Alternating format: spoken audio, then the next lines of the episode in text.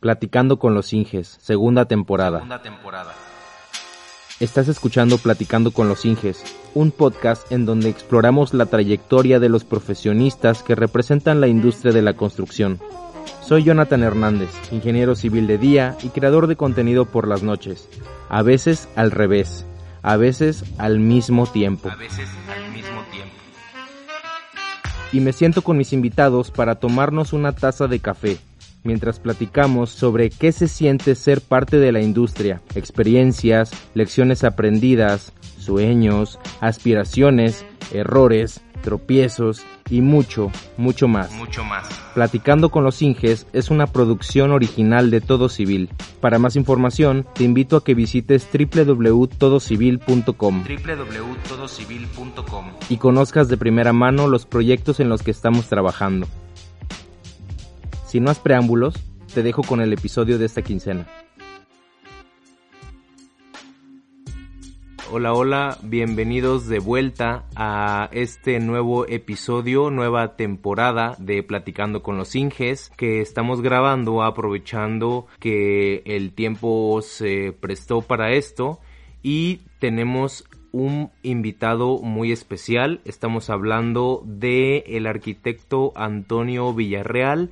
Él es fundador y actual director de Axioma Proyectos y amablemente accedió a platicar con nosotros y tomarse una tacita de café para platicar acerca de su trayectoria profesional y bueno, ya se saben la temática, un poco sobre todo desde la motivación que tuvo el arquitecto antes de estudiar la carrera, las situaciones que lo llevaron a estudiar en el TEC de Monterrey, una de las principales universidades y de las más importantes aquí en México y en América Latina. Hablamos sobre su trayectoria profesional, los trabajos que ha tenido, eh, la filosofía de su empresa y pues bueno, en este episodio hablamos sobre eso y mucho, mucho más. Los invito a que se sienten, se tomen una tacita de café con nosotros y disfruten de este episodio tanto como lo disfruté yo. Iniciamos con el episodio. Ya tiene ratito que no grababa un, un podcast. ¿Así? Sí, normalmente los hago de forma presencial, pero pues bueno, nos adaptamos al, al tiempo. Oye, felicidades por todos los... Me metí a tu página y estuve leyendo y todo, pues tienes muchos suscriptores y gente que te sigue. Sí, pues ya se ha formado una, pues una muy buena comunidad. Bueno, no, felicidades. Gracias.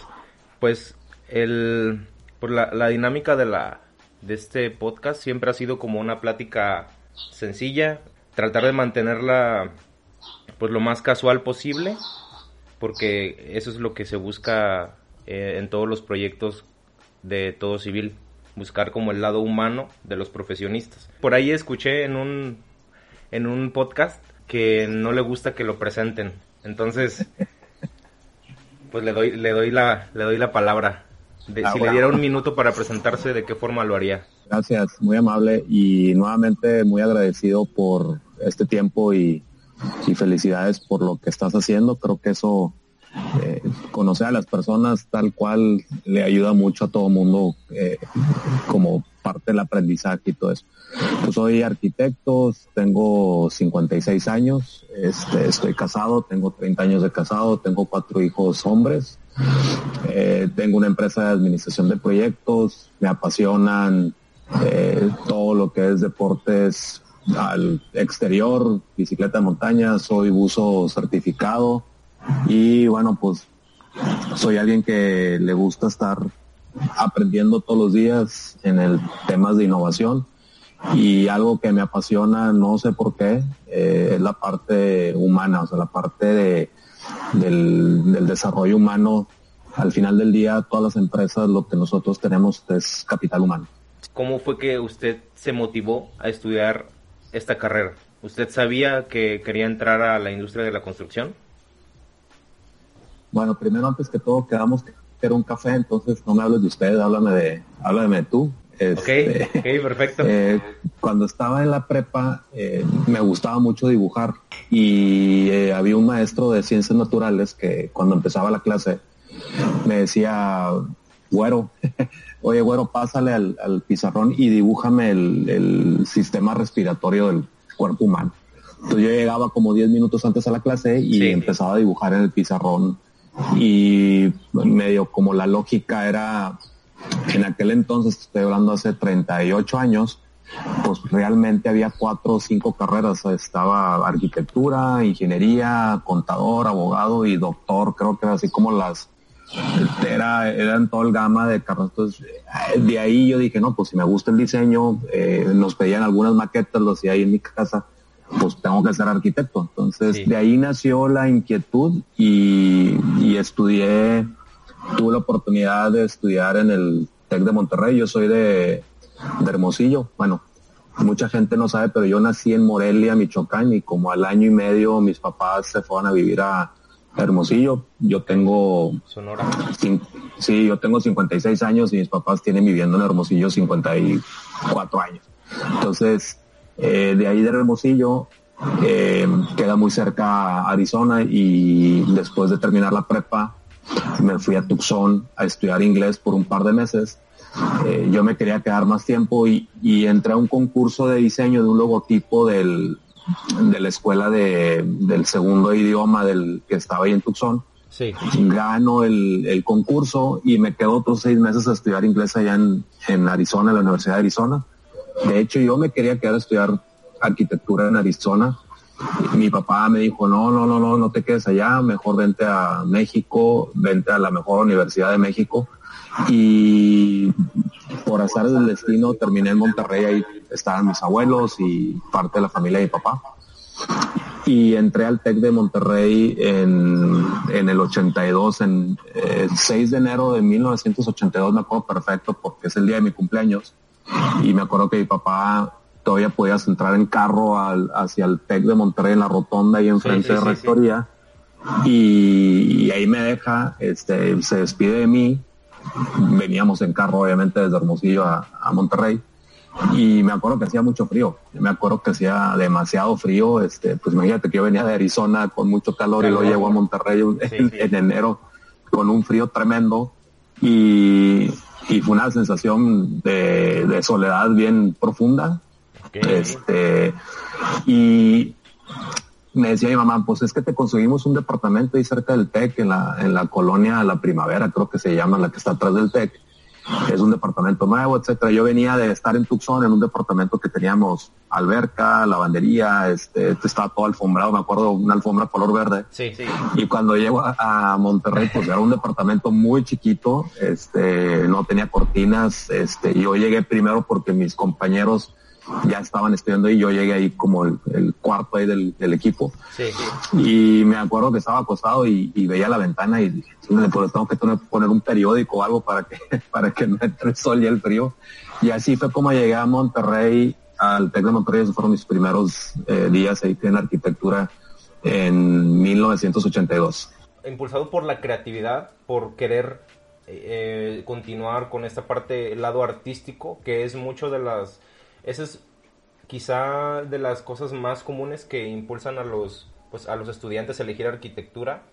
Y lo digo porque me ha llegado muchas veces esa misma pregunta. ¿Qué es mejor, arquitectura o ingeniería civil? ¿O cuáles son las diferencias? Y yo creo que esa es la pregunta que más he respondido y aún al día de hoy siento que al decir, ¿sabes qué? Pues quiero estudiar arquitectura porque allá es la parte creativa, cuando por el lado de la ingeniería civil también hay creatividad creo que ahora la industria se presta para hacer mucho más, muchas más cosas y combinar diferentes disciplinas. Sí, definitivo, definitivo, sí.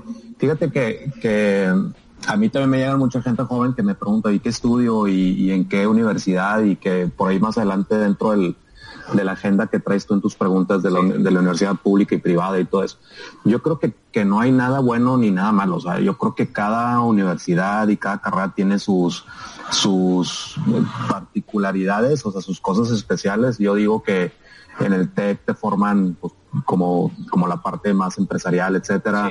En la universidad, eh, la, que te estoy hablando de lo que yo conozco, la Universidad de Nuevo León, pues obviamente muy buena gente en la parte de técnica, de construcción, de, los chavos, desde que están muy, desde los primeros semestres están eh, trabajando y todo esto. Algo que, por ejemplo, en el caso que me pasó a mí, yo las prácticas profesionales las hice con una maestra, o sea, no, no, no había tiempo de ir a, a, una empresa, etcétera, ¿no? Y luego en Guadalajara, en, las universidades de Jalisco y Guadalajara, este, los arquitectos en especial son muy creativos, la parte de arquitectura es muy creativa. De hecho, el año pasado me invitaron a dar una plática en, en, en Chiapas, en, de, un, de un evento, evento, evento que hubo arquitectura y era una bienal y los principales premios de la bienal era gente de Mérida, de Jalisco, de Cancún, de Michoacán, o sea, la gente del sur.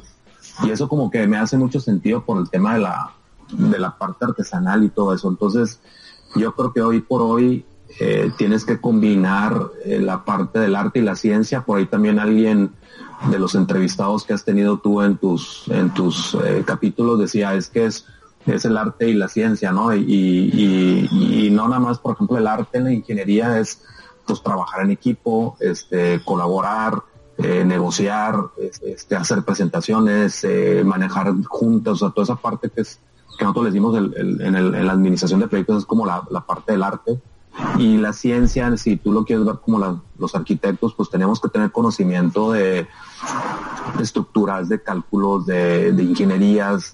entonces es un es como un balance y yo creo que cada vez más las carreras están haciendo esas combinaciones que, bueno, lo mismo, en hace 34 años, 35 que yo estudié, eh, pues era muy marcado el tema de, esa es arquitectura y son puras, puras materias de arquitectura y llevas dos, tres materias con ingenieros civiles y, son las de cálculo y todo. Y también mucha gente tenía como esa paradigma de que voy a estudiar arquitectura porque no quiero matemáticas, ¿no? Exacto, y se encuentran con que ellos incluso llevan materias de, las mismas materias de estructuras que nosotros.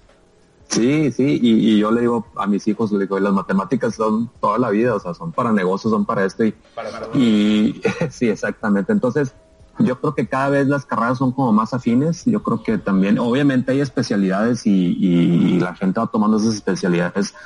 O sea, por ejemplo, diseño en campos de golf o diseño urbano, diseño sustentable, ¿no? Igual las ingenierías. Entonces, yo creo que son como procesos en los que tienes que pasar.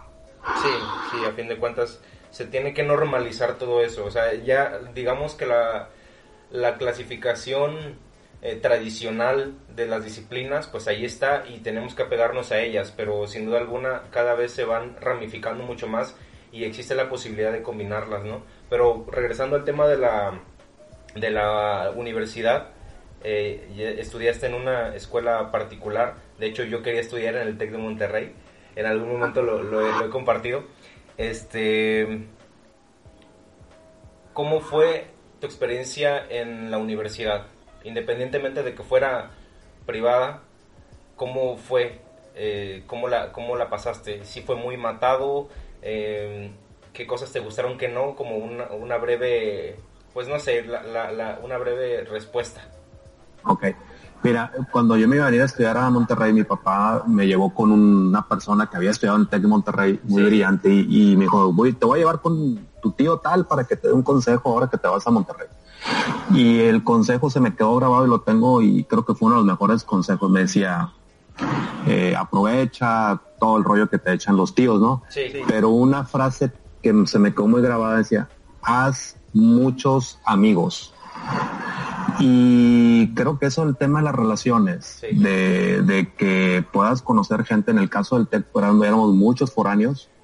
Eh, yo, yo me acuerdo mi primer amigo que caminando el TEC, pues era, un, era una persona de Culiacán y una persona de, de, Monclova y otra persona de Veracruz. Entonces, eh, esa variedad de, de, person, de personajes este creo que es muy enriquecedor. Lo típico de los arquitectos es que pues las materias de diseño y todo eso habría que invertirle mucho tiempo y pues no te escapabas de la de las desveladas este y mis mis roomies o mis roommates eran tres ingenieros mecánicos administradores, imagínate, entonces eh, ellos, ellos estudiaban a las 4 o 5 de la tarde y a las 7 de la noche ya estaban sentados cenando y yo apenas empezaba a, armar mi respirador y todo eso. Eh, eh, obviamente, en, mi caso personal, ojalá que no lo hagan mis hijos, pero batallé poco con las matemáticas, mate 2 y mate 3. Entonces eran las típicas de que llévalas en verano, ¿no? Para que, para que las puedas pasar más fácil. Pero realmente yo disfruté mucho. El TEC en especial es una vida universitaria bien interesante porque tiene eventos, tiene deportes, tiene dinámicas y convives con muchas carreras y yo viví una vida universitaria padrísima, este, ahí tuve mi novia, este, muchos amigos, eh, eh, íbamos, hacíamos los, los simposios y los eventos, éramos una generación, esta generación de arquitectura que tenemos, todavía los directores de la carrera y maestros se acuerdan mucho de nosotros porque éramos muy, hacíamos días de campo, este, invitamos a maestros a ir al manzano, eh, terminamos de avanzar y luego terminamos en la casa de los maestros, este, eh, hacíamos eh, reuniones en la quinta del CEU que le decíamos allá por, por el Tequila Cuervo y por Morones Prieto, este, y hacíamos las fiestas de arquitectura y eran famosas porque un par de amigos traían, iban al área y traían discos, este, en aquel entonces y poníamos la música juntábamos dinero, este, éramos una generación, somos una generación, de hecho, y tenemos un grupo en WhatsApp que creo que somos como casi 60 personas y, estamos muy comunicados. Entonces, para mí la vida estudiantil, para mí el TEC eh, fue muy, muy bueno. Este, tuve, tuve muy buenos maestros, maestros que fue, después fueron uno de ellos fue mi jefe y, amigos. Eh, uno de ellos fue hasta mi compadre, este, que era director de la carrera de arquitectura. Entonces, para mí la carrera eh, fue algo súper padre, que, sería de las épocas que quisiera volver a vivir. ¿Cuál fue tu primer contacto con el mundo laboral? Porque una cosa es la universidad, sí es eh, un buen ambiente para poder eh, generar estos contactos que son esenciales para el mundo laboral, pero aún así muchos de ellos empiezan, pues hay un poco de todo, ¿no? Hay el tema de la variedad. Hay muchos que, por ejemplo, tienen, vienen de familia de, constructores, vienen de familia que ya se dedica a la arquitectura, ya tienen, eh, digamos, las bases eh, por así decirlo, un trabajo asegurado o al menos un inicio estable en esta industria que es bastante competitiva. Es un ambiente, a mí me gusta llamarlo como, compararlo como si fuera una, una selva, porque te enfrentas a, a, una variedad de todo, hay de todo. Entonces, ¿cuál fue tu primer contacto? Yo eh, muchas ocasiones recomiendo que se metan a las prácticas profesionales porque en mi caso fue lo que a mí me salvó. En donde yo estudié, hice prácticas desde el primer semestre. Eh, por mis antecedentes, pues no tengo a nadie dentro de la industria. Entonces, el estar dentro de, pues, el ir a prácticas profesionales desde el momento cero, desde que inicias la carrera, a mí me abrió muchísimas puertas, no en el sentido de que haya conocido em, áreas que me hayan gustado, al contrario, yo fui conociendo áreas que no me iban gustando y yo iba desechando, al no tener como una, un, pues como un conocimiento claro de cómo, cómo se comportaba la industria, cómo funcionaba, pues eh, es, eh, las prácticas a mí me sirvieron de bastante para ir como desechando opciones de que en esta primera empresa no me gustó hacer esto, pero esto sí me gustó, entonces como que me fui formando a base de prueba y error. Y esa, eso es lo que yo siempre recomiendo. En el caso de... Pero ese es mi caso en particular. Por eso yo siempre pregunto cómo fue la experiencia para los invitados con respecto a los primeros inicios dentro del mundo laboral? Fíjate que, que a mí en lo personal yo no tuve prácticas profesionales eran más por el tiempo y obviamente yo ni, no tenía carro, no, pues no me podía mover para, para muchos lados. Y estaba pues muy dedicado al tema de la, de la escuela porque yo decía, eh, ah, bueno, nos tocó la crisis como el 84 y, y yo me acuerdo un día eh, mi papá diciéndome, oye, pues yo no sé si te puedo pagar la escuela este, pues, yo me acuerdo que, que para mi papá, inclusive mi mamá se puso a trabajar para poder pagar la escuela del TEC de Monterrey. Eh, los materiales para estudiar en arquitectura eran carísimos. Había una tienda que se llama, o se llamaba, y creo que todavía existe, que se llama Trazo. Y, y comprabas el material y yo me acuerdo que me, me da pena hablar a mis papás para pedirle dinero, este, y, como que el tema de que no había mucho tiempo y era aprovechar el tiempo y bueno, si me iba mal en alguna materia, pues tenía que estar en verano cursando la materia. Entonces, pero sí ahorita, si, si yo lo veo ahorita como una retrospectiva, sí, definitivamente las prácticas profesionales tiene que ser un casi una obligación en, en, en, las universidades que lo tengas que hacer y ahorita yo, en el caso de Axioma y en otras empresas donde yo he estado, siempre hemos tenido practicantes y siempre hemos tenido gente, nosotros le decimos talento en desarrollo.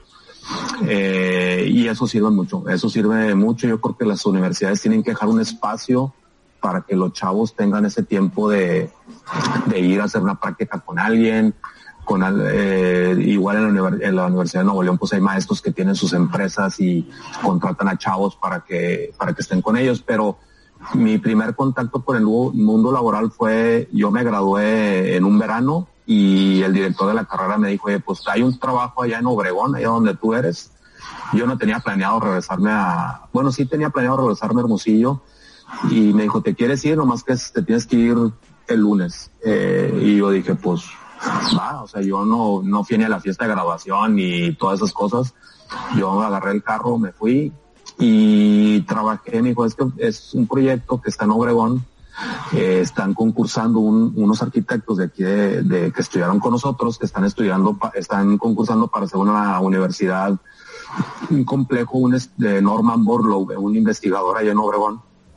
Y estuve como tres meses trabajando en Obregón. Ya de ahí de Obregón, pues me fui a, Hermosillo, que estaba muy cerca, a empezar a trabajar allá en, Hermosillo. Y mi primer trabajo fue en una, mi segundo trabajo fue en una constructora en el área de diseño, obviamente. Yo llegué a esta constructora, constructora Real del Norte, eh, hecha por dos ingenieros civiles, este, que a lo mejor tendrían en aquel entonces yo tendría 24 años y ellos a lo mejor tenían 40 y una empresa que tenía mucho trabajo y yo entré en el departamento de hacerle, estaban haciendo unas plantas, entonces yo hacía las fachadas de las plantas industriales en Nogales y todo eso.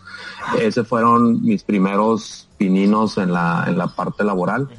Y algo como, como una anécdota y también como una recomendación para que yo hago este, cuando yo estaba en Hermosillo, decido poner un negocio eh, alterno al trabajo de la constructora y ponemos un carrito hot dogs, un amigo y un amigo y yo. Y por decirte, no sé, en aquel entonces ganamos, yo ganaba 800 pesos al, al mes o una cosa así en la, en la constructora y en el carrito ganábamos 1600. Entonces yo decía, oye, algo, algo aquí no, no cuadra. algo aquí no encuadra. Este, yo salí a la constructora, mi amigo que después hizo mi compadre, este, estaba preparando el carrito y de la casa nos íbamos con el carrito empujándolo como tres, cuatro cuadras. Ahí llegamos a una plaza comercial de un vecino que nos dio oportunidad de estar ahí en, un parque. Entonces empezamos a las siete, ocho de la noche todos los días, sábados y domingos. Y me acuerdo que mi papá decía, oye, este, a ver, te pagué la mejor universidad de México, te pagué arquitectura y qué andas haciendo este el, el carrito ya después este obviamente él vio la pues la, la que nos iba bien, este que estábamos contentos, que estábamos haciendo algo eh, pues en pro de, de, generar ingresos y yo creo que siempre fue este como esa mentalidad de, de emprender y, y yo creo que es algo que, les tenemos que inculcar por allá de, más adelante las preguntas que tienes de la parte de emprender. Yo creo que todos tenemos que trabajar con una mentalidad de emprendedor. Yo creo que esa, esa parte es importante, independientemente de qué es lo que hagas, si haces asesorías o, o en el caso, este, si haces un canal de webinars o si haces trabajos, este, maquilas planos, etcétera, pero que tengas siempre como esa parte de, porque es, porque es una, es una sensación diferente, o sea, es una, una sensación, la, presión es una autopresión. Y, y, cuando estás trabajando, que no es malo, este, eh, pues es, un, es algo diferente. Acá, pues el riesgo de que no te compren y que no lleguen y que se eche a perder el pan y que este llueva y que no llegó el, del, el de las salchichas y etcétera. este, y nos fue también que abrimos otros, otros, eh, otro puesto hot dogs en el centro de Hermosillo. Y, ya, y al año y medio yo estando en Hermosillo, este, me empieza a quedar, yo digo, me empieza a quedar como chiquita la camisa, así como que no había muchas cosas que hacer. Y una compañera mía de arquitectura, eh, que se llama Graciela, me dice, oye, aquí hay un arquitecto en Monterrey que está haciendo unos proyectos padrísimos y necesita alguien que le maneje el taller como, como jefe de taller y, yo había dejado mi novia en Monterrey, pues obviamente entre la novia y el trabajo, este, agarré, eh, como le, digo a, mis hijos, agarré mi vida en dos cajas, las puse en, el tren, me fui a Mazatlán, de Mazatlán ahí vi a mi novia, de la familia de mi novia, y me fui a, a, Monterrey y empecé a trabajar en un despacho de, de arquitectura, como jefe de taller en arquitectura. Eh, y ahí un logro bien interesante fue la remodelación, fue el diseño, la supervisión, eh, que hicimos toda la supervisión arquitectónica y, y de obra de la restauración del Museo del Vidrio. Dentro de todos los proyectos que hicimos, ese fue el más emblemático. De hecho, 10 años después gana un premio CEMEX a la obra de restauración esta, esta obra y tengo mi, mi diploma, bueno, no sé dónde está el, el diploma de premio CEMEX, pero también fue una, fue una, una experiencia bien, bien interesante. Ahí compré mi primer carro. Mi primer carro era, era un Volkswagen 77 que era de mi casa, que yo me lo había traído a Monterrey para que lo usara mi hermana. Cuando mi hermana se regresa a, a Hermosillo, deja el carro, como le decimos, jonqueado, este, ahí con el tablero roto y el vidrio y todo eso. Entonces yo lo, yo lo le digo a mi papá, oye, pues, ¿qué onda con el carro? Y mi papá me dijo, no, pues te lo vendo. Y yo le dije, pues órale, te lo compro. No me acuerdo cuánto me costó el carro, no sé si mil quinientos pesos, dos mil pesos. Este, yo compro el carro y yo me acuerdo que llegaba a la, a la oficina esta donde estaba trabajando y pues me daba pena llegar con un carro pues que no estaba bien, este, y lo estacionaba, lo estacionaba como a dos cuadras y lo llegaba caminando ahí. Pero ese carro, este, lo pinté, lo remodelé, todo, todo, todo fue una, una experiencia bien padre, este, ese fue mi primer carro que yo tuve cuando empecé a trabajar allá en Monterrey. Entonces, eh, después de ahí, eh, me metí a trabajar a una constructora, eh, me llama un ex maestro y me, un, me, dice, oye, este, tengo una constructora, estamos creciendo, eh, real del eh, Arco, perdón, y con Hugo Martín del Campo, que en paz descanse, y, y Arturo Leal, y yo entro en la parte de, de, desarrollo de vivienda. Y ahí hicimos cosas bien, bien interesantes porque estaban creciendo ellos, estábamos haciendo vivienda para Ucali, para las viviendas llave de oro, y fue una experiencia padrísima. Ahí pusimos a, a nos pusimos a inventar el tema de, de los prefabricados. Es construcción de, en serie, ¿verdad? Sí, es construcción en serie y eran casas de estas llave de oro que están allá en Pedregal Cumbres y en, en el paseo residencial y era todo muy estandarizado. Ucali tenía un sistema en aquel entonces muy estandarizado de procesos, de cómo tienen, tienen un, hicieron un libreto de, de cómo diseñar, cómo hacer las especificaciones, cómo supervisar la obra y cómo construir las casas. Tenían todo el manual. Sí, éramos cuatro o cinco constructoras que hacíamos las casas. Yo en aquel entonces decíamos, ¿cómo las hacemos más rápido y más fácil? Y, me acuerdo que en el patio la constructora yo compraba los Armex y hacíamos este la vigueta bovedilla. En aquel entonces empezaba todo el tema de sistemas de vigueta bovedilla. Este, hacíamos las molduras prefabricadas para llegar y nomás pegarlas en las, en las casas. Y este, y ahí estuve como unos cinco años. Fue una experiencia bastante, bastante buena. Sobre todo por el tema de optimización, ¿no?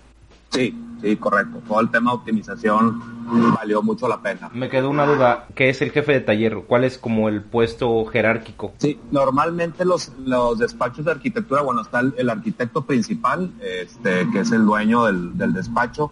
Luego puede tener eh, como uno o dos o tres jefes de talleres. Este, este jefe de taller es el que coordina, dependiendo del volumen de trabajo, coordina a los arquitectos que están haciendo los diseños y todo eso. Entonces, este, este jefe de taller tiene a su cargo a lo mejor tres, cuatro, cinco arquitectos. Ah, okay, okay, okay. Es como el brazo derecho del arquitecto. Eh, yo, yo, me acuerdo que decía, ves que el arquitecto, el que es el dueño, pues te hace las rayas en una servilleta, te pone así en un papel, te hace los trazos y ya el jefe de taller ya lo, ya lo hace ya en una manera formal ya le da una estructura, ya le da un seguimiento y él está asegurándose que los proyectos pues vayan en, en, en tiempo y en costo y en, y en el proceso de diseño que tenga la, el, el, despacho. Comenzaste a ver, pues ya a trabajar en diferentes empresas, por lo que veo en diferentes, este, sí en la construcción, pero en diferentes posiciones y también con diferentes responsabilidades, desde diseñar hasta ir a, a construir tal cual. Construir entonces, mini pregunta, ¿cuál de las dos te gustaba más?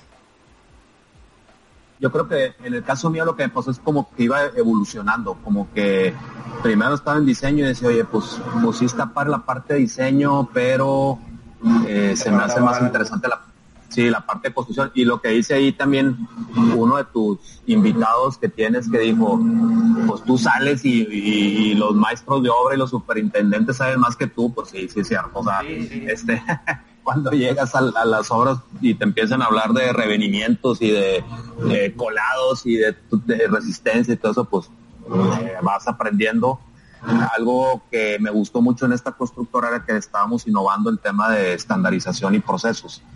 Y eso, no sé por qué, yo no sé si porque la mejor soy como ordenado y me gusta toda esa parte, este, fue algo que me gustó mucho y aprendí mucho. Entonces, eh, yo, yo ahí pensé, de hecho, empezaba a hablar yo de sociedad con ellos, de participación. Eh, es algo que yo siempre siempre traje ese gusanito de que pues yo quiero ser socio, yo quiero ser dueño, yo quiero ser director, o sea, siempre esa fue mi mentalidad en todos los trabajos que estuve. Eh, tuve un espacio ahí que después de la constructora me fui a las casas del TEC. Eh, ahí en el TEC de Monterrey me contrataron y estuve haciendo un par de casas de esas de los sorteos y la verdad se me hizo como muy aburrido porque no, pues todo está definido, todo está contratado, todo está asignado, decía, pues no está así como, como muy emocionante. Este, y de ahí un amigo de, el, mi amigo este que conocí llegando al TEC de Monterrey de Culiacán, este, Iván se llama, me dice, oye, pues fíjate que hay una empresa que se llama Escala y es un ingeniero civil del TEC y trae unas cosas bien interesantes, así como procesos y metodologías de trabajo y ahí entro yo a trabajar a, escala en el 90 y en 1992. Yo trabajé en escala 19 años. Este, en esa época yo entré de gerente de proyecto, de project manager, entré al pabellón Tech, que es el, el que está ahí enfrente del Tech de Monterrey, una plaza comercial. Yo llegué cuando estábamos apenas en las en las excavaciones. Y ahí empecé de gerente de proyecto y luego empecé a ver otros dos, tres proyectos como un director de proyectos o líder de proyectos. Eh, después de ahí me metí a toda la parte de, la oficina, este, de recursos humanos, administración, finanzas, mercadotecnia, sistemas, toda la parte que era la, la oficina, yo era el, el director de la, de la oficina y había un director de operaciones que, en aquel entonces Jaime Garza, que es el dueño de PMP. Jaime y yo éramos compañeros de, ellos manejamos los dos directores que tenía el dueño eh, de escala. Y pues así fuimos mucho tiempo. Yo me acuerdo que eh, te comentaba que las primeras, cuando hicimos una, una encuesta ahí en escala, me dijeron, ¿y tú qué quieres hacer en futuro? ¿Cuál es tu plan de vida y carrera en, eh, en escala? Yo tenía como dos años estar trabajando ahí. Y le decía, no, pues yo quiero ser socio o dueño. Y todo el mundo me decía, estás loco, o sea, ¿cómo, ¿cómo, estás pensando eso si pues hay un dueño? Y dije, pues sí, está bien. Y dije, pues me preguntaron qué quiero ser y dije, pues socio o dueño. Y a los 35 años eh, me ofrecen trabajo para irme a, a Ciudad Juárez yo voy un fin de semana a Ciudad Juárez, veo la oferta, todo esto, y llego y el lunes le, digo a Yamal, que era mi jefe en aquel entonces, le digo, oye, pues me están ofreciendo eso, te quiero decir, fui a Ciudad Juárez. Yo siempre he sido muy transparente con lo que hago y, siempre, oye, pues me, ofrecieron chamba. Y me dijo, oye, pues, ¿qué necesitas para quedarte? Le dije, pues necesito una partecita, mira, esta mesa que es donde estás tú sentado, este escritorio, yo necesito que una parte del escritorio sea mía y en aquel entonces empiezo con un 5% de la sociedad de escala y fue evolucionando hasta llegar a un 15%. Yo era dueño de la empresa, un 15%. Me hice socio de, de, escala. Después me hice director general y los últimos cuatro o cinco años este, hicimos todo un proceso de institucionalizar la empresa, de que la empresa no dependiera de la de una persona, sino que fuera algo que fuera institucional y pues obviamente los, los últimos años eh, pues yo manejaba, le quitaba, le ponía y tenía yo todas las libertades eh, y otra vez yo siempre le digo a los chavos, siempre trabaja como dueño. Eso te va a dar dividendos impresionantes. Trabaja como dueño. No, es que yo y que trabaja como dueño. Yo aunque yo tenía el 15% de la empresa, yo siempre trabajaba como si tuviera el 120% de la empresa. O sea, la empresa era mía, la empresa era, yo estaba este, enamorado, este, apasionado y, yo siempre les decía, tienes que trabajar como dueño, tienes que trabajar como dueño, porque eso te va a ayudar, porque te da otra visión, te da otra manera de pensar, este, y, es más retadora, sí, este, y aparte eso te ayuda a estar involucrado en muchas cosas, que con esa visión de dueño te da otra perspectiva diferente.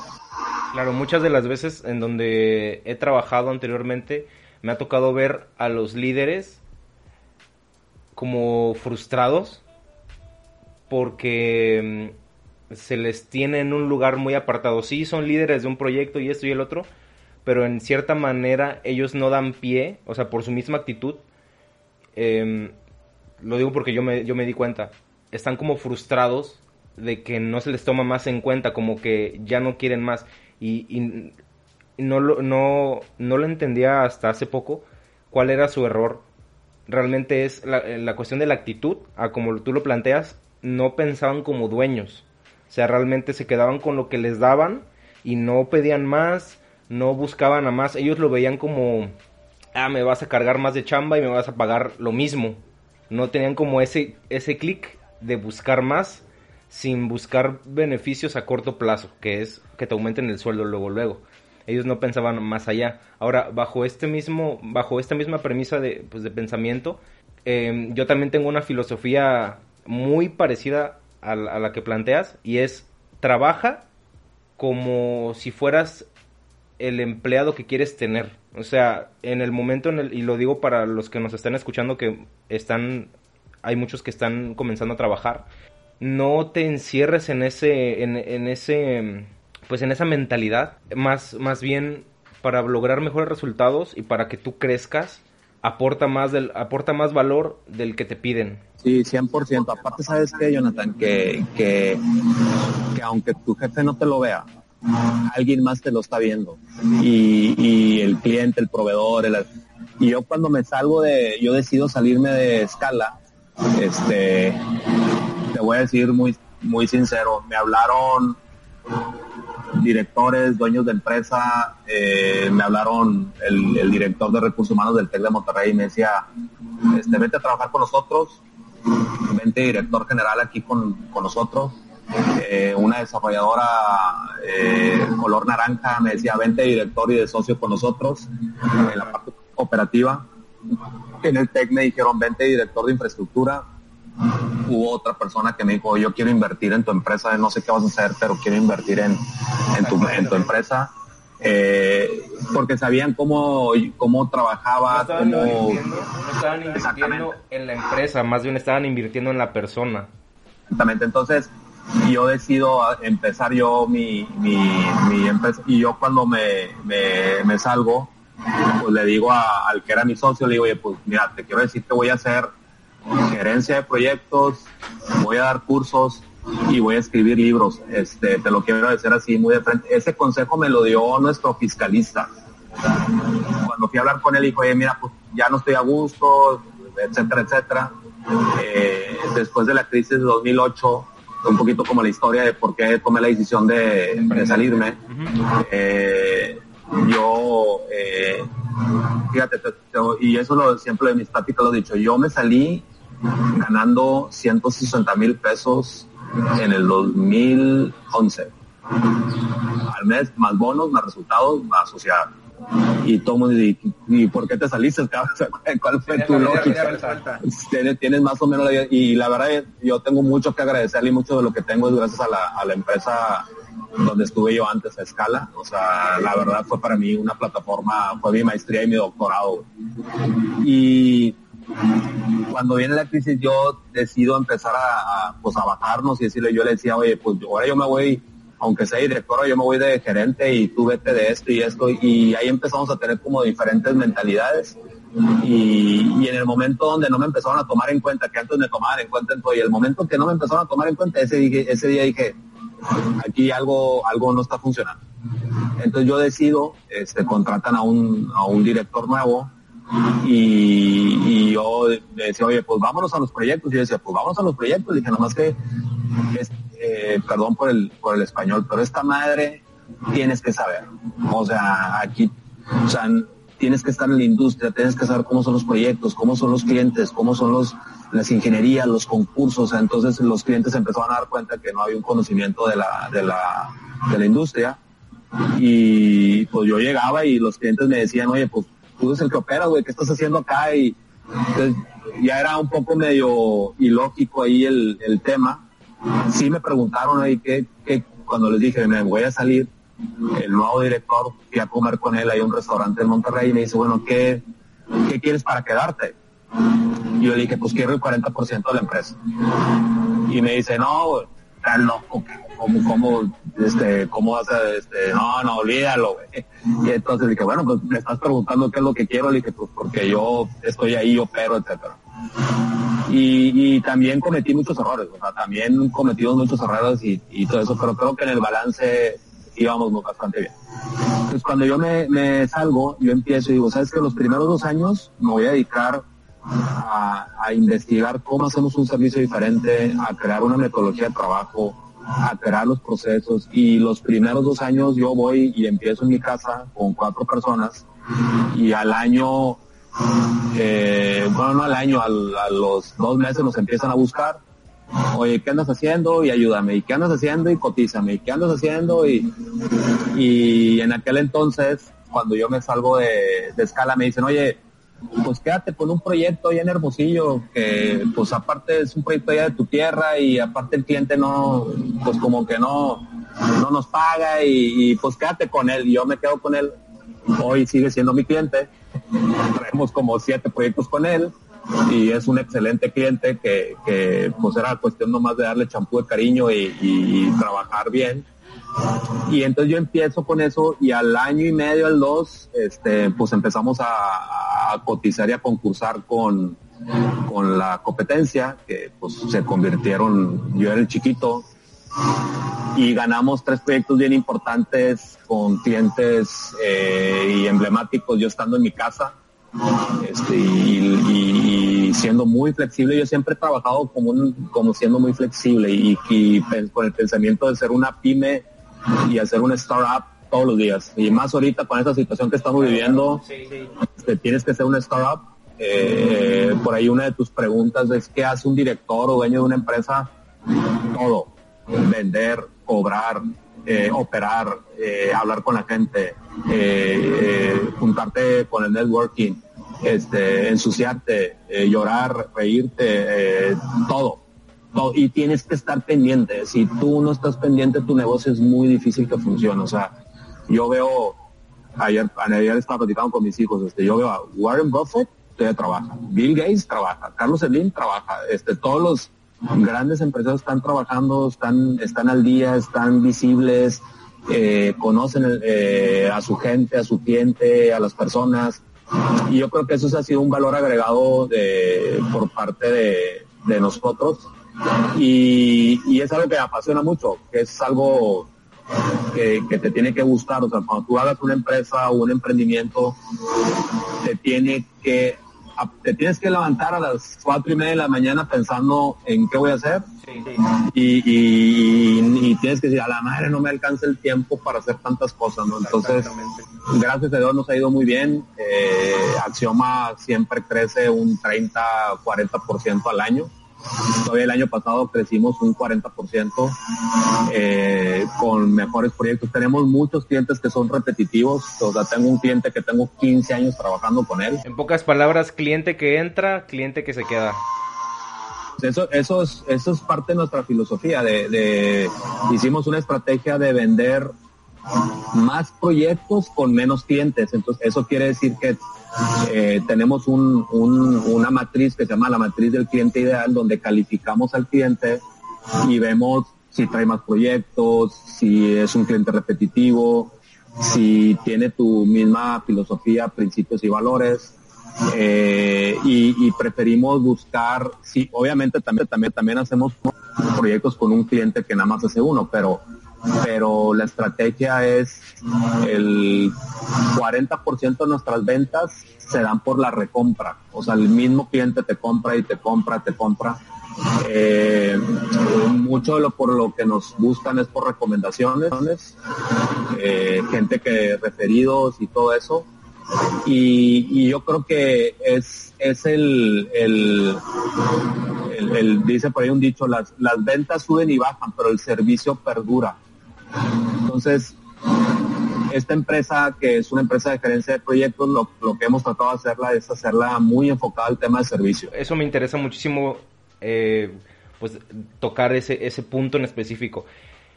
Muchos piensan, o muchos tenemos la idea, antes de entrar a la industria y empaparnos y conocer un poco de todo, que tener una empresa es solamente dedicarte a construir y, la metodología clásica de consigue este consigue quien eh, consigue mano de obra consigue los materiales consigue esto y se arman como una estructura muy pues muy tradicional muy a la antigua y, ahí se quedan. Entonces a mí me llama mucho la atención y lo digo porque yo he trabajado este yo los he visto trabajar a Axioma como tal y lo de lo que me di cuenta es es precisamente de eso. Ustedes venden un servicio como tal. Un servicio, venden, em, venden la inteligencia, venden el, ustedes lo, mencionan en una palabra, el know-how, el, saber cómo hacer las cosas. Eso, eso habla muchísimo, eso aporta bastante valor. Sí, fíjate que, que, es lo que yo le digo cuando voy a dar pláticas a las universidades o, cuando me invitan a una plática. Eh, yo les digo, en las universidades debería haber un tres o cuatro materias de servicio al cliente en cualquier carrera, ¿no? En, eh, no, no, llámese, pero más la de nosotros, a la arquitectura y la, y la ingeniería, eh, debe haber una materia de servicio al cliente, porque al final del día el servicio es lo que es lo que se queda. Y, yo siempre les pongo, siempre yo uso mucho los ejemplos de los restaurantes y del y de los Starbucks y de todo ese tipo de cadenas. Obviamente Disney es un, es un experto en el tema de servicio. Y es, imagínate que el, el cajero, el cajero de la, del Starbucks, el, el que está en, en, al frente del cliente, son nuestros gerentes de proyecto, no es Toño, no, no es Toño ni Raúl ni, ni Ángeles que estamos en la oficina, son los gerentes, los project managers. Entonces el project manager lo tienes que desarrollar. Entonces nosotros tenemos convenios con universidades donde tú y la gente que, vive contigo, tu esposa o esposo, tienen acceso a un 30% de becas que tenemos convenios con universidades como el Tech Millennium, el Tech, Ludem, la Ibero, etcétera, para que te capacites. Eh, tenemos mucha comunicación con los, con los gerentes de proyectos, con los project managers, en cuanto a cómo hacer una presentación, eh, cómo, importantísimo, importantísimo cómo tener tu libreta, cómo apuntar, el, tema de la, de la, redacción y la ortografía, por ejemplo. Este, los reportes, este, siéntate con el cliente y, por ejemplo, este cliente que te digo que tengo 15 años trabajando con él, que se llama Patricio, este, estamos trabajando con ellos en, en unos reportes de monitoreo y le hemos invertido dos, tres reuniones a definir cómo quiere, no cómo quiere, cómo necesita el reporte. Y yo le decía a la gente, fíjate, nos conocemos hace 15 años, trabajamos hace 15 años, ya no sabemos todo lo que hacemos y, todos los días tenemos que estar buscando cómo mejorar. Eh, y hicimos una reunión con él de como de dos horas, a ver, quiero que tenga esto y quiero que tenga esta parte de acá y quita estas fotos y ponle para acá. Oye, ya quedó bien, a ver, ahí te va.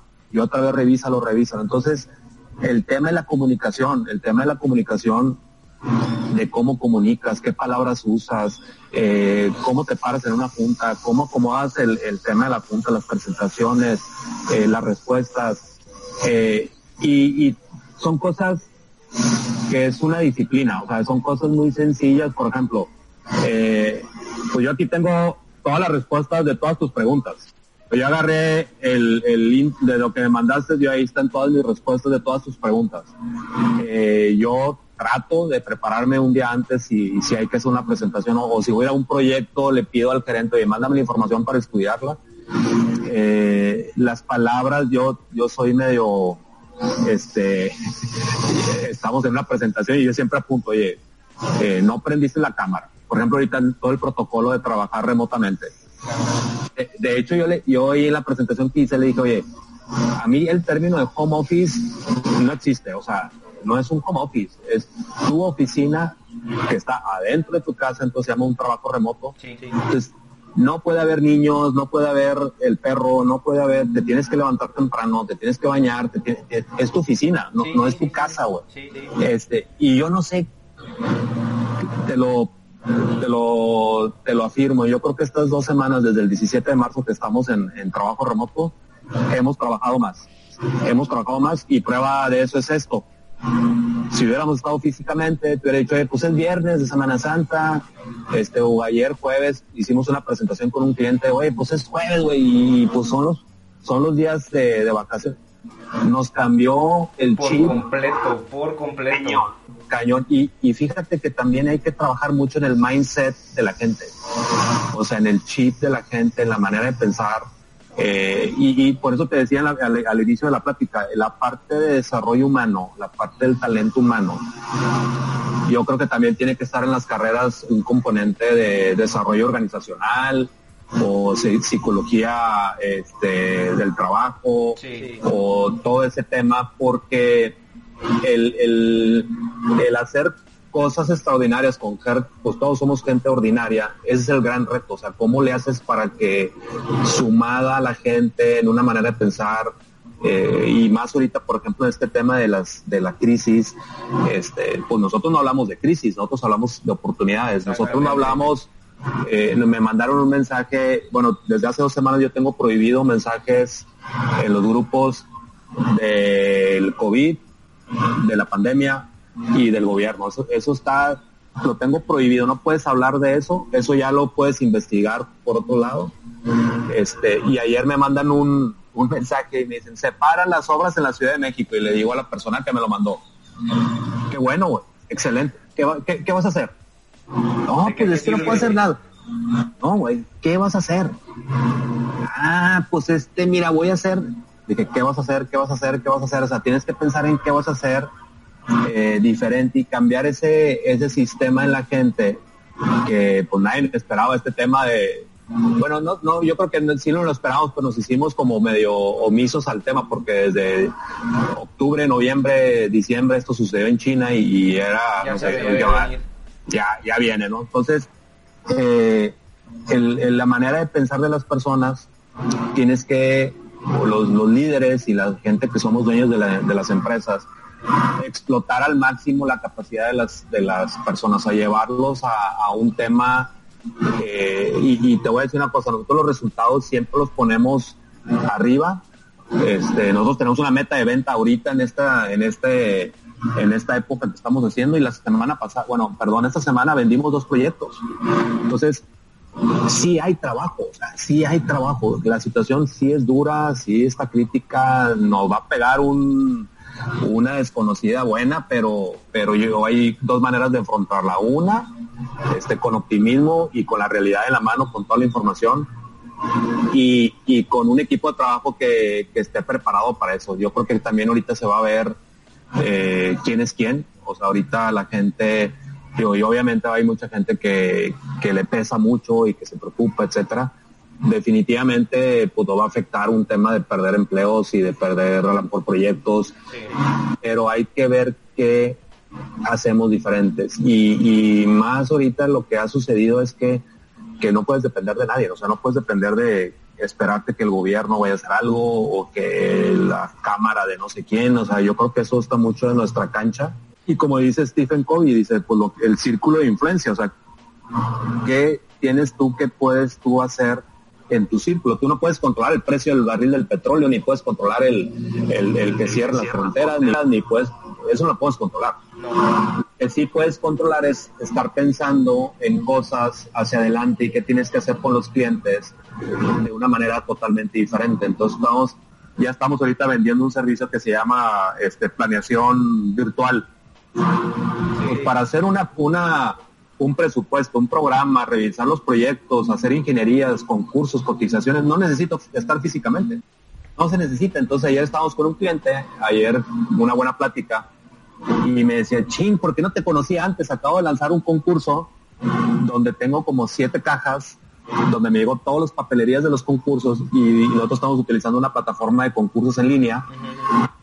Y se, me, hubiera, me hubiera ahorrado todo, dije, pues sí, pues sí te hubieras ahorrado las cajas, el análisis, el, tener las cajas ahí guardadas como cuatro o cinco meses, te hubieras ahorrado como un 60-70% de tu tiempo. Y ahorita el tiempo vale oro para pensar estratégicamente. O sea, y ahorita que el tema, por ahí una de tus preguntas también, eh, la parte de la tecnología, eh, yo le puse 120% digital.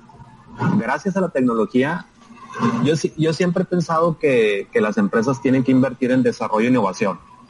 Y yo siempre lo he hecho en, haciendo los cursos, estamos en una certificación en línea, tenemos unas plataformas bastante robustas eh, que hemos invertido mucho dinero y tiempo. Y gracias a eso, desde el primer día estamos trabajando casi perfectamente bien, comunicado con el cliente, comunicado con la gente, estamos grabando eh, webinars, estamos grabando, eh, oye, hay que implementar una herramienta en Axioma, este Raúl agarra, se pone la camarita, la graba, la apunta y se la manda a los gerentes de proyecto. Entonces, en un 2x3 estamos trabajando muy rápido. Este, hemos tenido juntas con gente en Guatemala y le digo al, cliente de Guatemala, fíjate, hacer esta junta antes... ¿Qué implicaba? Como unas dos semanas para organizarla. Y luego eh, los costos.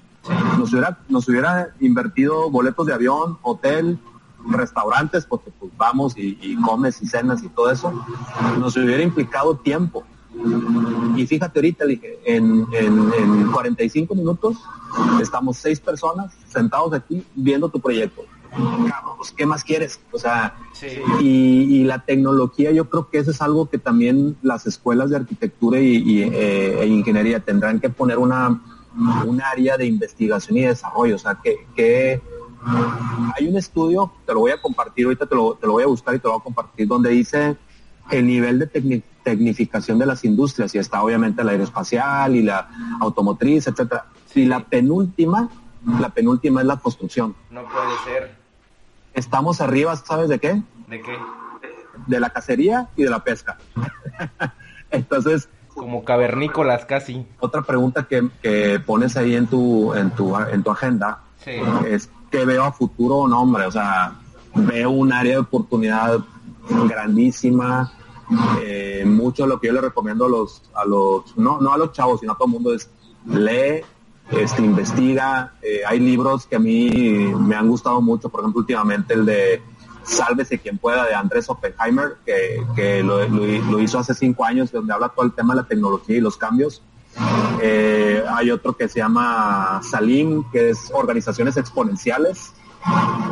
El coautor de, ese libro es Peter Diamandis y Peter Diamandis es un futurólogo que él fue el que hizo la Singularity University y hizo el X Prize y es socio y es eh, consejero de Tesla.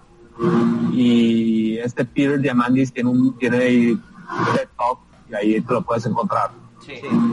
Está impresionante. O sea, ellos hacen proyectos que afecten a más de millones de personas, o sea, no hacen proyectos chiquitos. Entonces, yo veo que hay una oportunidad grandísima más en nuestra industria. Yo, yo, yo, yo sueño así que decir, a ver, déjame aquí estar sentado, mandar un dron al proyecto, que ese dron vaya al proyecto, que se meta, que tome unas fotos, que lo escanee, que haga una nube de puntos y que me lo traiga y que me diga aquí. El ya lo tienes en tu computadora en 3D y ahí puedes comenzar a proyectar y trabajarlo vía remota. Exactamente, entonces eh, por ahí hay un, un, hijo de un buen amigo mío que, que, empezó a investigar el tema de los cascos, donde los cascos tienen sensores de que puede estar checando cuándo entra la persona, cuándo sale, que ya le vendió estos cascos a, a, las industrias, donde el casco te detecta si le cae algo pesado a la persona, tiene un, tiene un, sensor y, tiene un botón de, auxilio si, si el casco está en el piso, manda una señal de, emergencia, etcétera, etcétera. Tú puedes llevar un registro de a qué hora llegó, a qué horas comió, dónde salió, toda la parte del, tracking de la persona.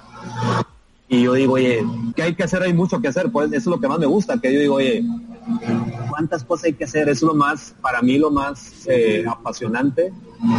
Es algo que me motiva muchísimo, donde yo digo, oye, es que falta por resolver todos estos enigmas Este, estoy tomando un curso ahí de los de Masterclass, que, el, el que escribió los libros de del código da Vinci te da un, hace un curso de cómo escribir una historia, Dan Brown, de cómo escribir una historia. Y él dice, lo primero que tienes que hacer es escribir a tu villano.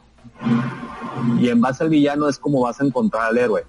Entonces yo creo que ahorita los nuestros villanos son, ¿cómo le hago para construir más rápido un proyecto? ¿Cómo le hago para supervisar la obra en lugar de poner a 10 personas, poner a dos? ¿Cómo le hago para darle más valor al cliente y, que su proyecto sea mucho más eficiente en costo y en tiempo?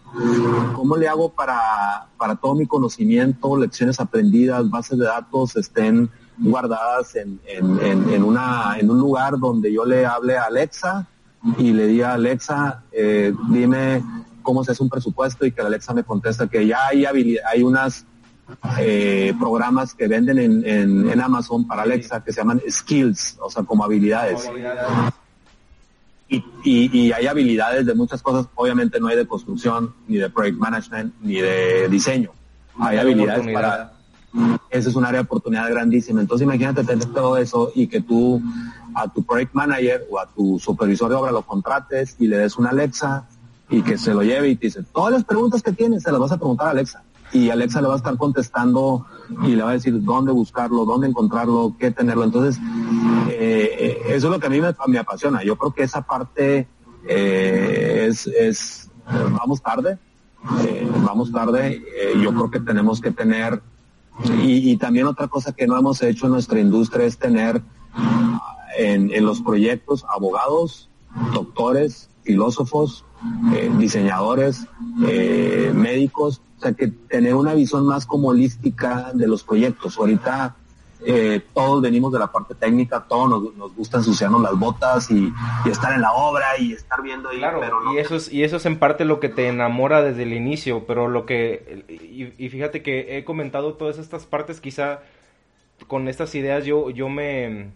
Pues yo hago mucho clic, o sea, logro comprenderlas porque es algo que yo, yo siento, o sea, tú pones las palabras en las ideas que yo no había logrado identificar Ahora, hace poco subí un video al canal hablando sobre que los ingenieros civiles o los constructores se encierran mucho en lo que es la parte técnica y dejan de lado y olvidada, incluso la rechazan, la parte creativa, la parte de comunicación, la parte, o sea, todas las demás partes que tú mencionas y dicen, es que nosotros, o sea, recibí comentarios de ese tipo de que es que no puedes buscar que un ingeniero, un ingeniero tal cual, piense como un arquitecto. O sea, como que luego, luego se empiezan a cerrar, como que toqué fibras sensibles ese día y recibí eh, comentarios de ese tipo, pero yo creo que la misma industria ya se está transformando en eso y poco a poco todas esas personas que decidieron como cerrarse a esas este, posibilidades, pronto van a, van a eh, comenzar a fijarse en esos puntos, pero pues ya para ese entonces va a ser demasiado tarde.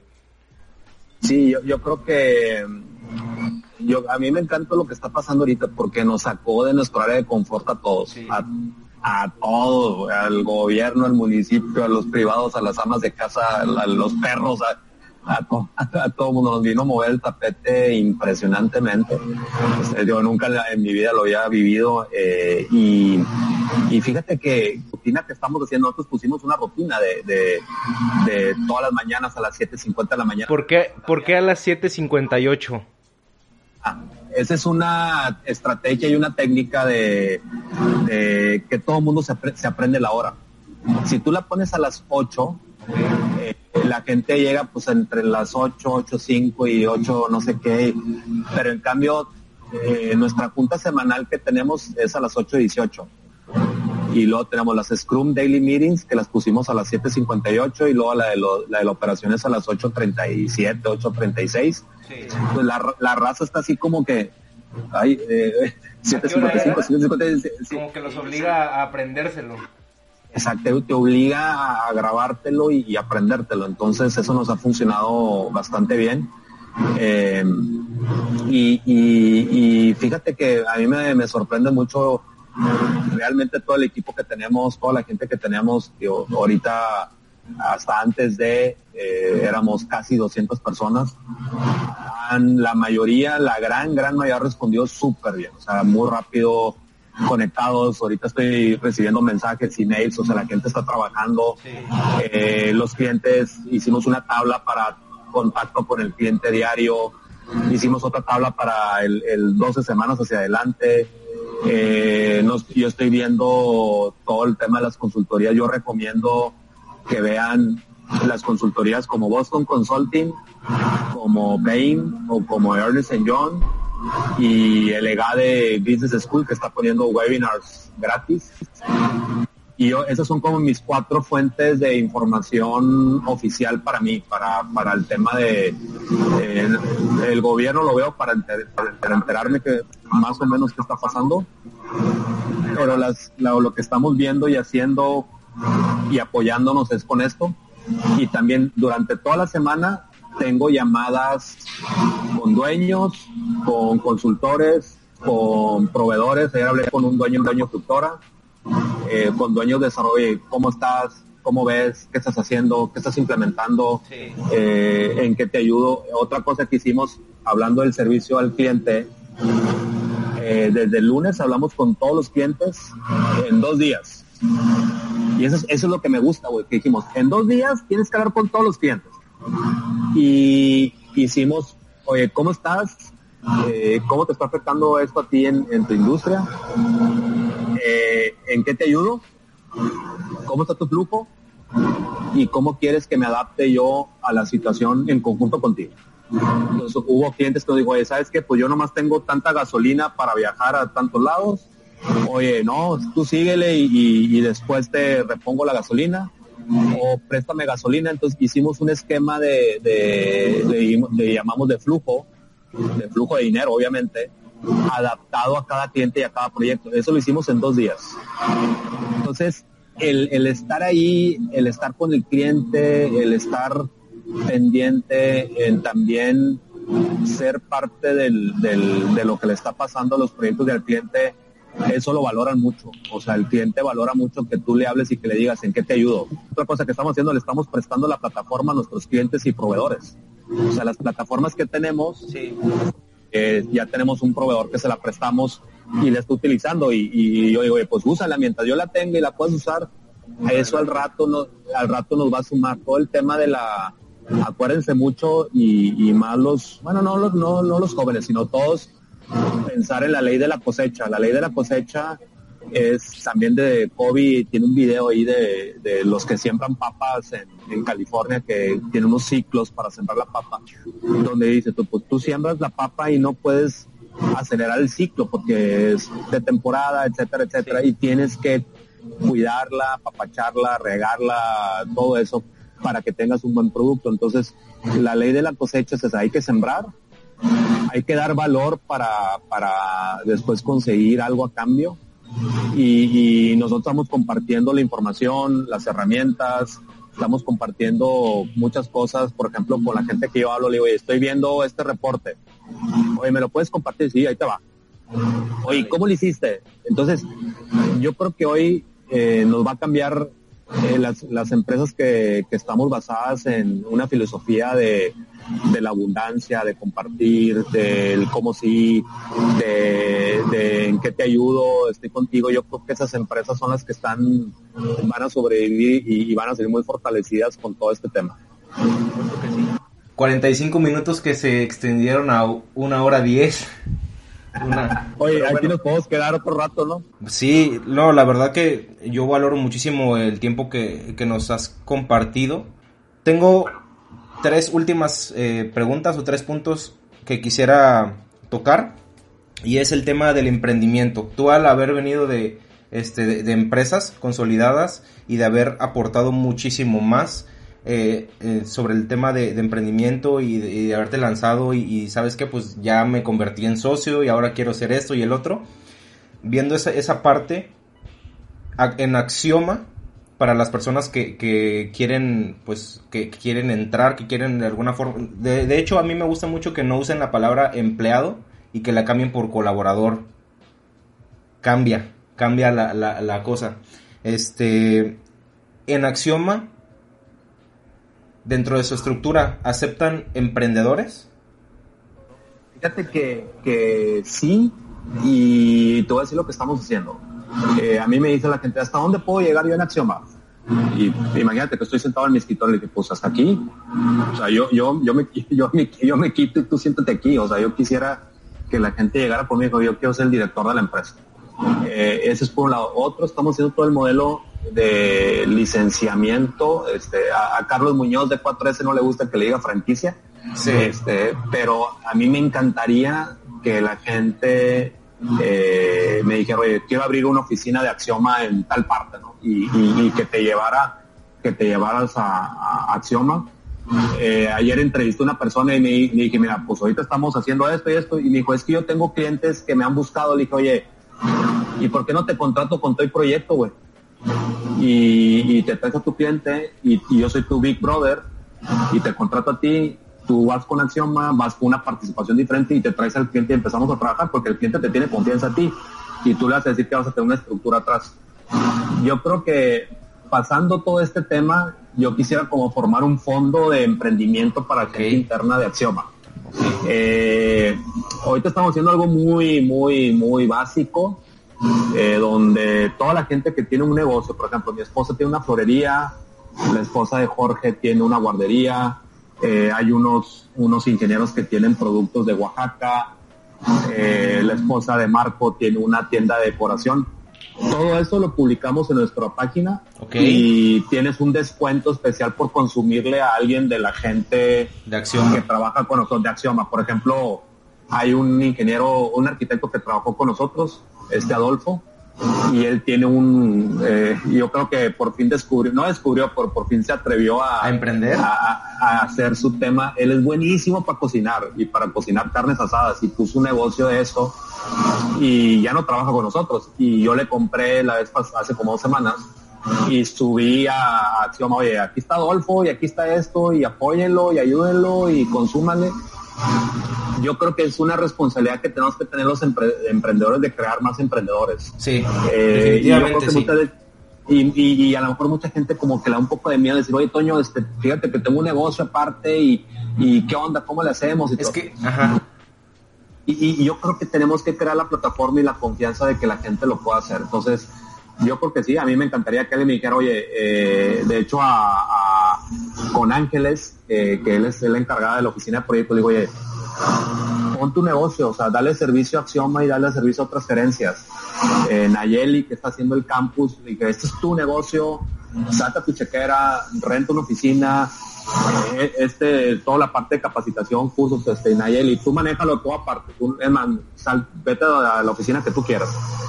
Entonces, ahí eh, todavía estamos trabajando en los esquemas de cómo colaboramos. Eh, estamos ya asociándonos con unas personas que yo conocí hace mucho tiempo en Guatemala para hacer Axioma Centroamérica. Y yo soy muy práctico.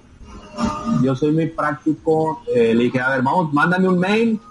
Tú vienes para acá, yo voy para allá, nos vemos, mándame un mail de cómo quedamos, cómo nos repartimos esto y vamos a arrancar. Y ya arrancamos, estamos cotizando varios proyectos en Guatemala.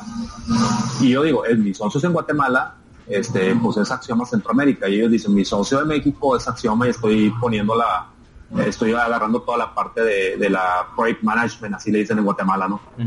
Yo creo que esa es otra área, de hecho, aquí lo voy a apuntar en mi, en mi libreta, al final de la libreta, lo que recomiendo es que la, tengan una libreta, que apunten todo y, y, tengan, como por ejemplo, yo tengo uno que dice ideas. Y, y ahí también apuntar las ideas para tenerlas como en la, en la cabeza y siempre traerlas a la mente, ¿no? Ok, Antonio, pues entonces, aprovechando que tienes tu apartado de ideas, yo te voy a dar un par de parte de todo civil. Una, no sé si has pensado en la parte de crear eh, contenido audiovisual, específicamente documentales de obra. Ustedes como Axioma gerencian diferentes proyectos. ¿Por qué no meter esa parte, documentales bien hechos, y poder llegar a un ganar. Eso ya de antemano es un ganar-ganar porque no te estás colgando el, cuello con el, con el proyecto de, pues, de tu cliente, pero sí puede ser un ganar-ganar, matas el tema de comunicación y los dos se, se promocionan así y puedes vender esa parte, o sea, no tanto como igual y no tanto por lucrar con el mismo documental, pero sí abrir más áreas de, de oportunidad a partir de un documental. Yo, por mi parte, con Por Todo Civil he documentado varios proyectos y ciertamente hay contratos de confidencialidad en, todo, en todos lados. Siempre me he topado con esa limitante de que no, no, no. Entonces por eso hay muy poco contenido de obra. Que hay archivados, sí hay, pero por ese lado no he encontrado a nadie que, que lo haga. Bueno, entonces, si, si como todo civil no se puede hacer, está bien, pero que alguien más lo haga. A mí me encantaría verlo, porque es un... Es, esto, eh, encontré un canal de, de arquitectura, es del arquitecto Cota Paredes no sé si lo, si lo ubiques, él está creando eso con sus, con sus proyectos. Él se dedica a construir casas. Pero más que construir casas, a mí me encanta que él saca toda su filosofía, su forma de pensar en los proyectos y está pegando muy fuerte ahorita en YouTube. Otra idea... Pero déjame decir que es en, en esa idea. Sí, o sea, sí, sí es sí, o sea, va que vuela, te voy a decir lo que estamos haciendo, nomás que eso no lo hemos sacado muy, muy público. Estamos haciendo una, una certificación en línea. Y esa certificación en línea, que ya tengo, tenemos exactamente siete años haciéndola. este, ya te imaginas todo lo que está atrás. Después voy a hacer un capítulo especialmente de eso. Eh, contraté unos chavos, una empresa que hacen diseño instruccional Contraté a consultores, contraté a Michelle García Novak del CEDIM, eh, diseñadores. y yo dije, tenemos que hacer un curso en línea, una certificación para poder, con algo muy sencillo, aterrizado, eh, que, la gente se pueda certificar como Project Manager. Y hace un año yo les dije, oye, ya me trajeron todo el, el, el DOMI y todo ese rollo. Y cuando le dije, oye, está muy aburrido, Está muy aburrido. ¿Por qué no hacemos una serie de Netflix? Entonces hicimos toda la, toda nuestro, nuestra certificación son temporadas, son cinco temporadas. Y lo dijo, ¿y por qué no grabamos a los desarrolladores, a proveedores, a arquitectos?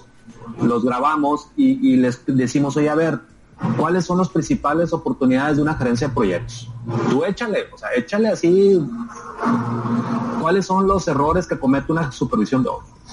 ¿Cómo se manejan los concursos? Entrevistamos a gente de Ana, a los dueños de Anáhuac, a TTQ, a don Alberto Lagarza Evia, a Lobatón, a yo fui a San Miguel de Allende a entrevistar al, a los al primer, el, miembro número 6 del PMI en, en todo el mundo. Sí.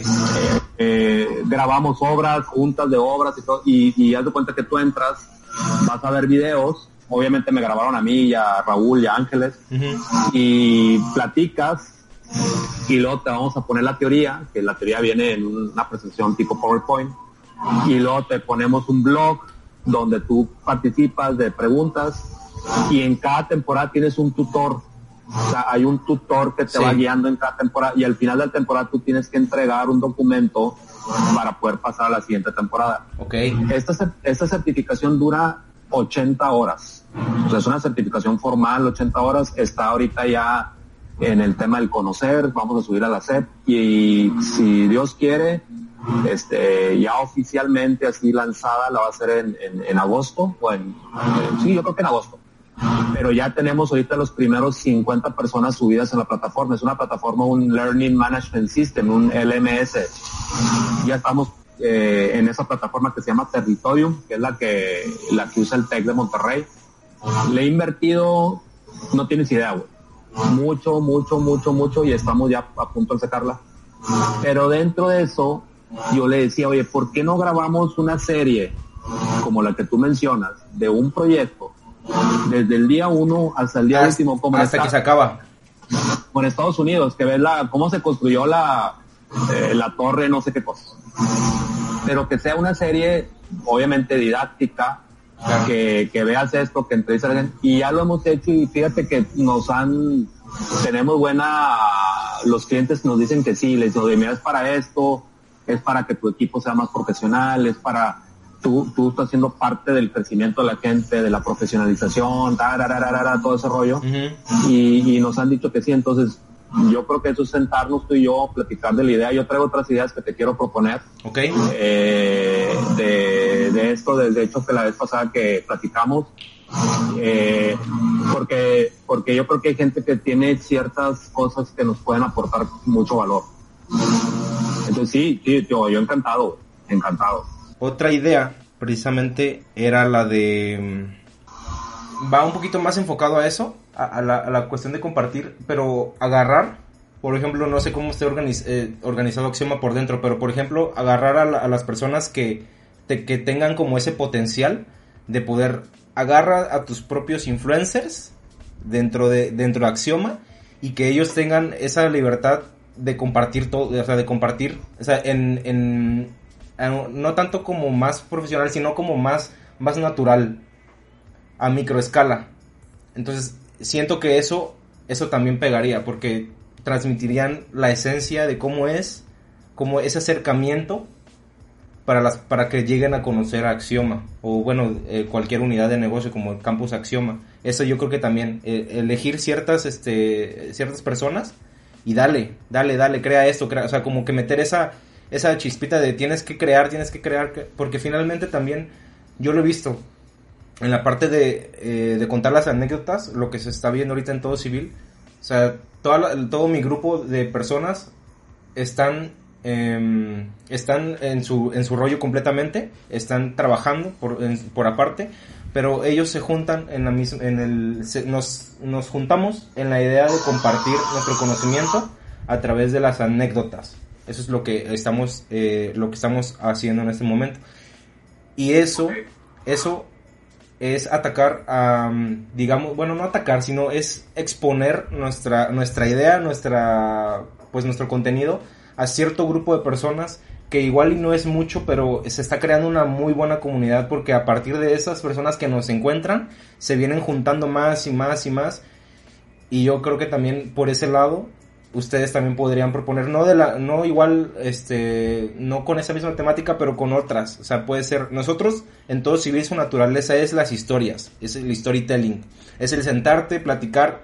Eso, si te das cuenta, todo el contenido de todo civil es eso, mostrarte como eres y dar ese, o sea, mostrar como, no tanto con la finalidad de venderte, de venderte como profesionista, sino como persona. Y eso es igual algo que a, mí me gusta mucho de, de, Axioma, lo que he visto, lo que platicas, el talento humano y todo eso. Entonces, esa sería como la, la segunda idea, agarra a tus propios influencers y que ellos mismos sean los que promocionan Axioma, los que... Sí, claro. Nosotros tenemos una, una, una revista que se llama Axioma News, que ha ido creciendo, tenemos como dos años haciéndola cada dos meses. Sí, la vi. Y, y, está hecha por pura gente de, de Axioma. Me encanta. está, escrita por pura gente de eso. Y ahorita traemos, hay un grupo que le llaman influencers aquí en el, en el, en el WhatsApp, eh, donde, oye, hay que promover esto y estos influencers pues mandan sus mensajes y todo, pero no, no en la generación de contenido. Yo creo que en la generación de contenido también tenemos gente, por ejemplo, tenemos unos ingenieros, un ingeniero que tiene maestría en, en Francia de temas de puentes y reforzamientos de no sé qué cosas, unos, unos ingenieros de Oaxaca. Vladimir. Eh, Vladimir y, y Didier. Este, y tienen mucha información. Digo, oye, eso, ¿cómo lo, cómo lo hacemos para que lo compartas? O tenemos gente que ha trabajado en cárceles, o tenemos gente que ha trabajado en hospitales, o ahorita la experiencia del acuario, este, y yo creo que eso... Hacen falta manos y tiempo para organizar todas esas ideas y sacarlas y sacarlas y sacarlas. Imagínate que tú haces una biblioteca de todos estos temas y luego te dicen, oye, viene un cliente, oye, quiero hacer un hospital. Ah, mira, sí, cómo no, deja ponerte estos cinco videos, hablan de cómo es el diseño del hospital, cómo son las ingenierías, cómo son los concursos y cuáles son los proveedores de hospitales. Mira, ahí te van, boom, y lo pones. Sí. Y luego al, al que contrates, tú lo sabes, te voy a contratar como project manager para el hospital. Bueno, ¿sabes qué? La primera semana, ahí te va toda la biblioteca, y te vas a echar los videos de Toño hablando de la filosofía y luego los videos de Raúl hablando de la parte de operación y luego los de Ángeles de las herramientas y luego como vas un proyecto residencial, mira que hay una biblioteca que se llama Proyectos Residenciales Verticales. Sí, sí. Sí, no, yo creo que, yo creo que ahí tenemos mucho que hacer y creo que ahorita creo que es el mejor momento. Sí. Porque una vez que regresemos a, la actividad diaria y juntas y... Ya no va a haber tiempo, se va a limitar mucho. Sí, yo creo que tenemos que empezar a establecer, yo tenemos todos los viernes una junta de, de, eh, de ideación, de ideation, donde vemos puras ideas para vender nuevos servicios. nos juntamos todos, tenemos una metodología, decimos las ideas, las, califica, las clasificamos, les ponemos prioridad y cada semana implementamos una idea, una idea, una idea. Entonces estamos mucho con esa, con ese rollo yo creo que ahorita es una gran ventaja eh, esto que estamos haciendo, o sea, creo que, que, que esto que a lo mejor en países como Europa, como en, en otros lados es, es común, para nosotros es, y más para la industria de nosotros, o sea, Sí. más- o sea, el cliente te dice, quiero gente y lo quiero ver allá en, el, en, el, en, en la obra y lo quiero que esté así quemado con B para ver que está en el sol y lo quiero así morenito, güey, para ver que sí está en la obra, cabrón. Y mándame selfie diario, por favor. Entonces yo creo que ahí mucho, este, yo le decía ahorita, imagínate que ahorita hubiéramos tenido una cámara en cada obra y aquí tuviéramos una computadora con 20 cámaras, buen- 20 pantallas y de esas 20 pantallas que tengas todos los indicadores y que tengas todo así en automático y que estés aquí sentado viendo todo eso. ¿Sabes qué empresa empieza a llevar ese tipo de automatización? Es una empresa isra- israelita. Ellos se dedican al- a, la- a los sistemas de riego tecnificado. Eh, se llaman Netafim. Ellos ya están implementando ese tipo de sistemas, obviamente enfocados a, poder eh, ver cómo está en tiempo real lo, que son los cultivos, porque ellos eh, instalan toda la, tubería, sistemas de aspersión, sistemas de riego y también los sistemas, los programas para que llegue el, el dueño del rancho, por ejemplo, del sembradío, y llegue y cheque, incluso desde su celular. Entonces, eso me acordé ahorita que lo mencionaste. O sea, sí, sí, hay, sí hay buenas ideas que se pueden implementar en la industria. Sí, y, y yo creo que ahorita es donde tenemos que empezar a implementar y, y una idea y falla y la que sigue y la que sigue y la que sigue y estar haciendo todo eso. Sí. Pues yo creo que hay mucho, la otra cosa que yo, que había pensado que podemos colaborar contigo es la parte de nuestras, así como tú tienes tu canal de todo civil, hacer nuestro canal con Instagram y con Facebook, así es de cuenta que lo mismo que tú tienes, a mí me encantaría, yo me emociono porque veo un video que tengo eh, 400 views y estoy así como bien contento, cabrón. Luego veo tus datos y veo que tienes 38 mil este, personas inscritas. Te y recomiendo- te recomiendo mi ver- Mis respetos. Te mis recomiendo respetos. ver una serie que, que hice durante mis prácticas profesionales. Se llama El Autohotel. Ese fue mi proyecto. Yo decidí hacer mi proyecto de prácticas profesionales en, en una serie de videos, un documental de seis episodios. Digo, lo hice con lo que tenía a la mano. Pero ese, ese contenido, tal cual, es el que a- en este momento, hasta el día de hoy, es el que tiene más vistas en el canal. Es el, es, eso es lo que sostiene, tal cual, las vistas en, en, en- en YouTube de todo civil. No, y, y yo estoy pensando ya, por ejemplo, ahorita digo, y yo de, cuando voy a los proyectos o cuando voy a las juntas, yo debería poner mi cámara con un tripiecito aquí chiquito y oye, voy a grabar la junta. O saben qué, aquí estamos eh, en este proyecto, estamos haciendo esto, este, así está la seguridad en el proyecto, oye, tengan cuidado con esto, etcétera, etcétera. Sí. y, y dejar empezar a crear como una serie de contenidos de, de, oye, esto es para, para la obra, este es para el project manager, esto es para, para tema de, de promoción y publicidad de clientes. Este, sí, hay mucho que hacer. Entonces, si quieres Pues a la orden. ahí, A la orden nos organizamos y, y vemos qué podemos hacer. bien, Sí, más que. Pues, todo civil más que puesto. Órale. Este, una última cosa, ¿podrías dar un consejo a esa persona que nos está viendo y que tiene esa iniciativa o esas ganas de emprender algo propio en esta industria, así como lo hiciste en su momento tú? Un consejo para esa persona que nos está escuchando en estos momentos. Claro, por ahí también compartí en la presentación que decía alguien, el, eh, uno de los cofundadores de Southwest decía, nosotros tenemos un plan estratégico. Ese plan se llama hacer las cosas. Yo creo que ahorita, y tío, yo se lo digo a mucha gente, mis hijos, oye, tantas cosas que puedes hacer ahorita. Podrías vender camisetas sin tener nada más que tu creatividad. O sea, este, podrías meterte un sitio, hacer el diseño, subirlo a una tienda y venderla sin tener, sin tener nada. Eh, yo creo que es, el tema es hacer. Sí. Es hacer, hacer, hacer y no tenerle miedo a equivocarte. Creo que ya lo he oído mil veces. O sea, en, en equivocarte es algo totalmente normal de Eso los ya es un procesos. hecho, ya es un hecho. Es más, si no te equivocas, aguas. O sea, este, yo creo que es totalmente normal. Yo creo que es totalmente algo que te tiene que pasar y, y reaccionar rápido para, para, para hacer lo otro. Entonces yo creo que es eso. Eh, pensar siempre como sí, o sea, siempre para adelante, cosas y, no como un tema de cosas como positivismo, sino que en lo que decía la plática de ayer, o sea, preocúpate, o sea, preocúpate. Sí. Yo, yo ahorita ya me dejaste como tres, cuatro tareas que me voy a meter a ver la, compañía israelita y vamos a ver los videos y, yo digo, pues déjame aprovechar el tiempo, te este, mis hijos están descansando, no hay nadie, estoy en la terraza, puedo hacer esto. Este, yo creo que aprovechar esto eh, estudiar mucho, leer, este, eh, según una plática que dio Michelle García Novak, eh, que ahorita es, es como una, trabajas, estudias, trabajas, estudias, trabajas, y nunca vamos a dejar de estudiar, más ahorita. Exactamente. agarres un libro, agarres un webinar, este, ahorita el TEC acaba de abrir los, los cursos con certificación del TEC prácticamente gratuitos. Entonces yo creo que hay muchas cosas que hay que aprovechar, aprovechar el tiempo. Eh, nuestros enemigos número uno son las redes sociales, son las series de Netflix, son eh, las malas noticias de no sé qué cosas. Este, son armas de doble filo.